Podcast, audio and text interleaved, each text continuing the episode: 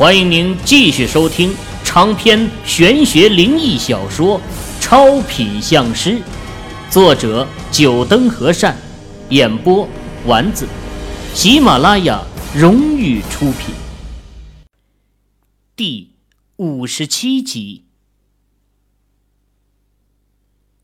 秦宇呵呵一笑，也抽出了一根烟，掏出火机，先给孟芳点上，才给自己点火。秦宇，我现在问你一句话，你一定如实的回答我。孟芳深吸了一口烟，语气变得严肃起来。啊，什么事啊？上次我们见面后，你最后说的那句话，到底是无意的，还是真的能看到什么？孟芳紧紧的盯着秦宇，眼睛一眨也没眨。你今天也看到了。我现在是一位风水师，风水看相本就是一家。当初我也是从你的面相中看出你最近会有一场车祸，不过从面相上这车祸不会很严重，所以我才会那么提醒你一句。秦宇如实答道：“我调查过你。”孟芳轻飘飘的说了一句。也不去看秦宇听到这话后的表情，继续说道：“从我调查得到的信息来看，你之前从来没有显露过在风水上的本事。哼，很多人都把风水看作迷信，我也没打算对外声张。你不知道很正常。”孟芳啊，调查过秦宇的事情，秦宇早就能猜到，也不感到惊讶。你既然是风水师，我听过一句话：你们这一行替人看相看风水，会犯五弊三缺，越是大师级越严重。你怎么还能保证可以给我妹妹幸福？哈，其实五弊三缺的说法是片面的。最早这五弊三缺只是形容一个人的命理，五弊指的是官、寡、孤。独残，而三缺说的是命、权、钱。只有那些玩弄玄学、拿着风水相术去为恶、去谋取不义之财的人，才会犯五弊三缺。而一些学艺不精的风水师，也常常打着五弊三缺的幌子，要么多骗取一些主家的钱财，要么借此来推脱一些看不准的东西。至少啊，在诸葛内经中就没有提起过什么五弊三缺。只要出发点是好的，不去给为恶之人寻找福地，不仗着风水玄学去敛不义之财，这风水师的生活和普通人没有什么区别。现在很多风水师都会拿历史上的那些短命的大师说事儿。以此来证明五弊三缺的存在，这样啊，也就好给主家看风水面相的时候好抬高价钱。你看，我给你看风水面相是透露了天机的，是要遭到报应的，你还不应该多给点钱财？没有五弊三缺。孟芳皱眉，有点不信。这五弊三缺可是流传了多年的，怎么到了秦宇这里就变成了骗子的谣传了？哼，我又不会拿自己来开玩笑。要有五弊三缺，我还会当风水师吗？秦宇笑了笑，肯定的说道：“好吧，这个话题就这样吧。我还想问你，我爸真的知道你和我妹妹的事情？”而且还没有说什么。嗯，伯父应该是猜到了，确实是没说什么。秦宇嘴上这么说呀，心里却是暗想：哼，我为了他把自己弄得吐血昏迷、孽业缠身，他要是还敢说什么，我非得让追影嘿嘿跟他聊聊。孟芳深深的看了秦宇一眼。沉默了半会儿，才开口说道：“嗯，我知道了。不管怎么样，我希望我妹妹能幸福。秦宇，你好自为之吧。”说完这话，孟芳把香烟扔掉，朝着前面走去。不远处刚好有一辆白色的保时捷卡宴停在那里。孟芳上了保时捷，车子一溜烟儿的消失在街道深处。孟芳这次的态度啊，比上次好了一些。秦宇能明显感觉到对方的态度不再是那么强硬。对于秦宇来说，这就是一个好的征兆。相信呢，只要他继续努力下去，迟早。会获得孟家人的首肯的。孟芳走后，秦宇没有急着进去，反正表哥一会儿就要到了，倒不妨在门口等等表哥一起。等吸完了一支烟，刚好表哥的车子出现在他的视野中。哎，表弟，你怎么站在门口啊？张华下了车，和童敏走过来，看到秦宇站在门口，问道：“哼，当然是在门口迎接你们呢。去你的！你什么时候这么礼貌过？不会是为了看这些迎宾女孩的大腿吧？”张华不信，瞥了眼大门口的那群女孩，说道：“哼，要只是表哥你一个人，我肯定不会迎接。”我是因为童小姐的缘故，表哥，你只是顺便搭光而已。秦宇的话说的，童敏俏脸一红，白了秦宇一眼，说道：“哎，你们兄弟俩就别在门口斗嘴了，还是进去吧。”童敏这话一开口啊，秦宇心里直乐呀，这语气就是没把自己当外人啊。要是一个下属或者一般朋友的身份，是不会这么说话的。看来表哥真要守得云开见月明了，结束多年的光棍生涯是指日可待了。三人走进包厢内，秦宇给几人介绍了一下童敏。莫永兴见过童敏，倒不用秦宇多说，其他人都朝童敏礼貌性的问候了一句。就连莫永新也点点头，露出一个微笑，算是表示欢迎。三人坐下没多久，服务员就开始上菜了。先是四道冷盘，这是正餐之前的开胃菜。这悦来居啊，不愧是号称广州粤菜最正宗的几家菜馆之一。这第一道冷盘就让秦宇感到惊艳呢。啊！呃，这道菜呢叫水晶冻辽参，是粤菜冷盘中很著名的一道菜。刘顺天给众人当起了讲解员。菜盘上摆着两个冰块雕成的鸳鸯，散发着水晶般的光泽，而在两只鸳鸯的下面是一块白蓝相间的四方冰块。通过刘顺天的讲解，众人也才知道。这蓝的就是辽参，这辽参是日本人的叫法，因为只有在我国辽东两省才有，学名也叫刺参。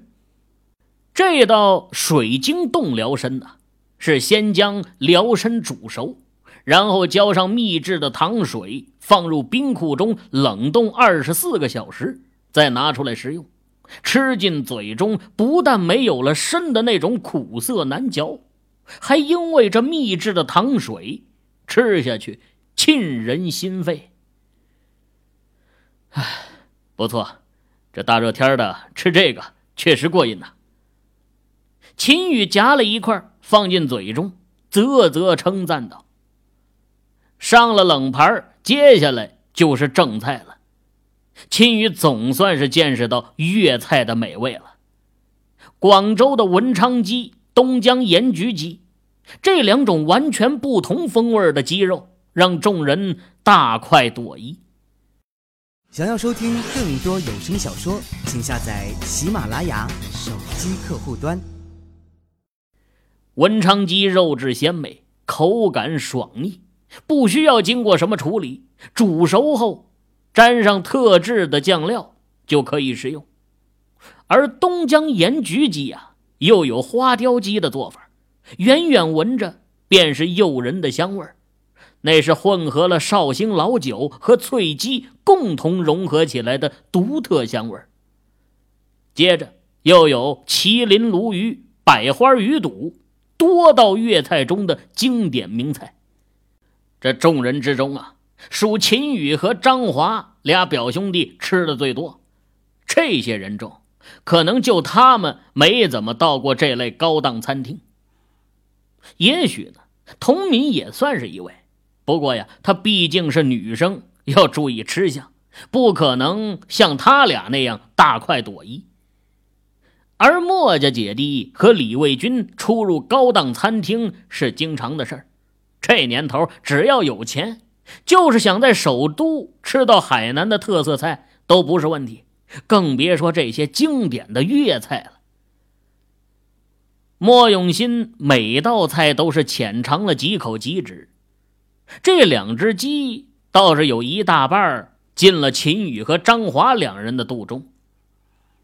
酒足饭饱之后，众人又喝了一壶龙井，这才散席。刘顺天本还想再请秦宇等人呢去休闲一下，只是被秦宇给拒绝了。李卫军呢，因为不同路，和几人告别，先开车离开了。而表哥张华。载着童敏，秦玉也不想打扰他们。虽然刘顺天一直要求送秦宇回去，不过秦宇啊还是笑着摇头说不用了，上了莫永兴的车。此刻已经是晚上七点多，正是路上车辆的高峰期呀。车窗外霓虹灯闪烁，看着一些穿着西装和各种职业装走的匆匆忙忙的行人。秦宇不禁感叹呐：“这有钱人的日子才是滋润呐！如果没有诸葛内经，他现在是不是也像这些行人一样，为了车子和房子而奋斗呢？”秦宇觉得自己是幸运的，在即将毕业、踏上社会的时候，获得了诸葛先生的传承。如果他现在呀……只是一个普通的大学毕业生，再见到孟芳的时候啊，他还会这么有底气的坚持当初的约定吗？恐怕连他自己也不能肯定。在前面的广场停车。一直安静的坐在后座上的莫永新突然开口。莫永兴听后也没问为什么，直接车子一个刹车，停在了边上。也不管这里，到底能不能停车。秦先生，陪我下去走走吧。莫永新打开车门，对着坐在一旁的秦宇开口请求道：“呃，好的。”秦宇还纳闷呢，这莫永新突然叫停车是有什么事儿啊？对于莫永新的话，一时没有反应过来，愣了一会儿，才答道。你就待在车上。莫永兴也想跟着下来，就被自家老姐一句话给堵在了车上。要说有谁能镇住他，那就只有莫永新了。哪怕是他家里的那位老爷子，也最多是让他怕。对于老爷子的话，也就是表面上听听，背地里啊还是我行我素。唯有对于他的姐姐。莫永兴是真心的尊重，对于姐姐的话也从来不会违背。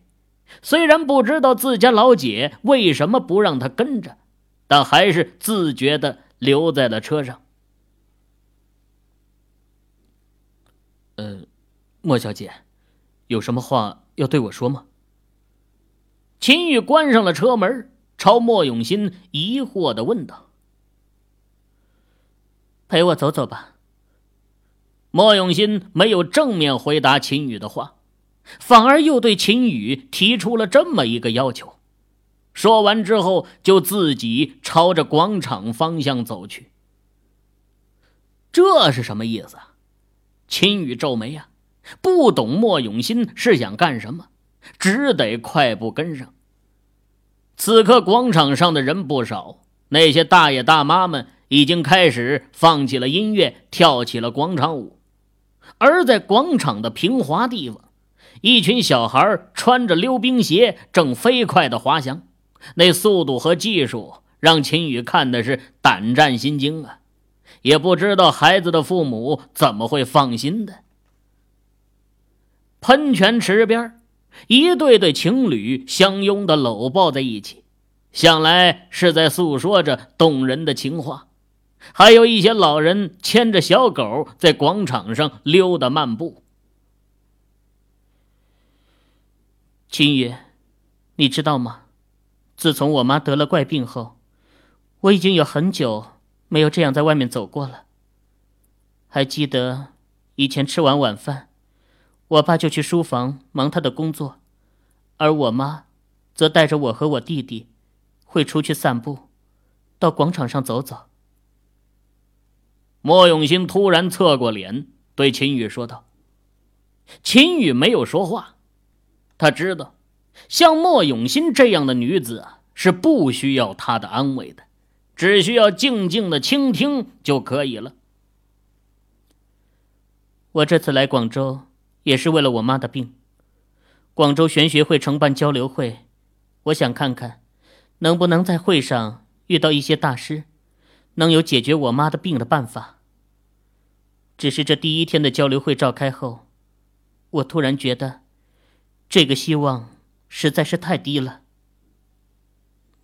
莫永新的声音透着一些迷茫，秦宇却不知道该说什么。这交流会通过今天的情况，他也算看出来了，良莠不齐，很多呀都只能算是一般的风水师，大师级的却是没有出现一位。林会长还有那位肖大师，我都拜访过，可惜他们对我妈的病也是束手无策，而那些风水师们，连这两位的水平都没有。又怎么会有办法解决我妈的病呢？莫永新这话呀，把秦宇也给说进去了。不过秦宇呀，丝毫不在意。他进入风水一行的时日较短，自然不能和那两位浸淫了风水半辈子的相比。这一点自知之明，他还是有的。有时候，我真希望我只是普通人家的女孩。而我妈也没有得病，我爸也不会那么的忙，一家人快快乐乐的生活就足够了。莫永新看着那些情侣，轻叹了口气。莫永新这句话呀，秦宇虽然能理解对方的心情，但心里还是撇了撇嘴。哼，多少人向往着锦衣玉食的生活。真当每一天为了柴米油盐而奋斗的时候，他就会知道，当一位升斗小民有点累。你一定会觉得我是在矫情。多少人羡慕我的家世，羡慕我的美貌，我还在这里说这种话。莫永兴看着秦宇，直盯着秦宇，有点发毛，才悠悠开口。秦宇，你知道吗？我妈得病的第一年，我曾经在菩萨面前许下誓言：只要谁有办法治好我妈的病，不管贫富，我都可以嫁给他。莫永新的目光闪着许许的光芒，盯着秦宇看了一会儿，旋即又转过头去看向远处。你和哥们说这话是什么意思？秦宇嘀咕道，摇摇头，不知道莫永新到底想表达什么。莫永新似乎能够感觉出秦宇的疑惑，不过却是没有多做解释，嘴角上扬，带着一抹迷人的笑容，继续朝着前方走。秦羽只能屈步跟上。哥哥，给姐姐买一束花吧。就像所有的三流言情肥皂剧里演的一样，男女主角在外面游玩的时候啊，总会遇到一位卖花的小女孩，而这时候，男主就会买下一束花送给女主，而女主会娇羞的接过鲜花。只是现在呀，不是在演言情剧，秦羽不是男主角，而莫永新呢，也不是女主角。秦羽自然不会去买花送给莫永新，尤其是这小女孩花篮里提着的都是玫瑰花。小妹妹，这位姐姐不是哥哥的女朋友，不能乱送花的。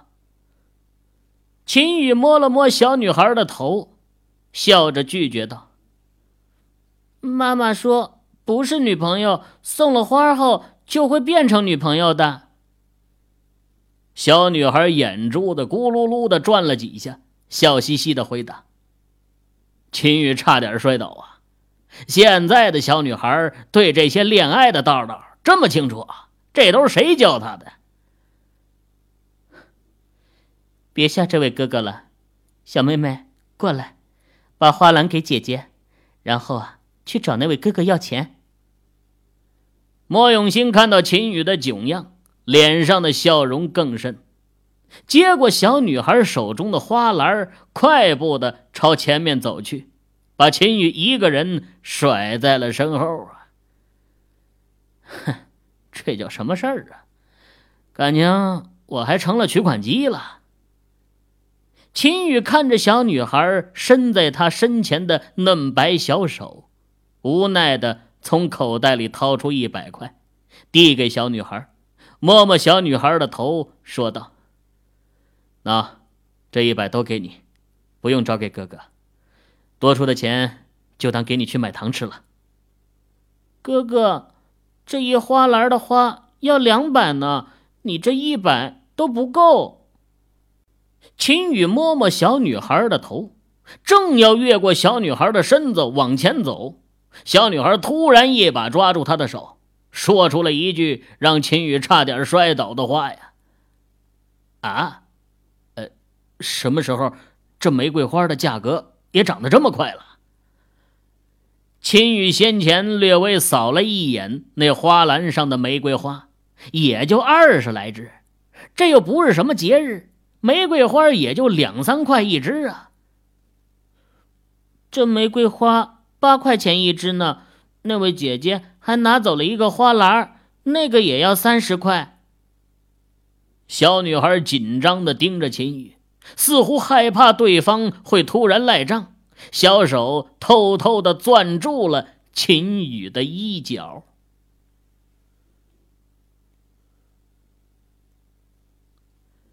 各位听友，您刚才收听到的是喜马拉雅荣誉出品的长篇玄学灵异小说《超品相师》，作者九灯和善，演播丸子。更多精彩有声书尽在喜马拉雅。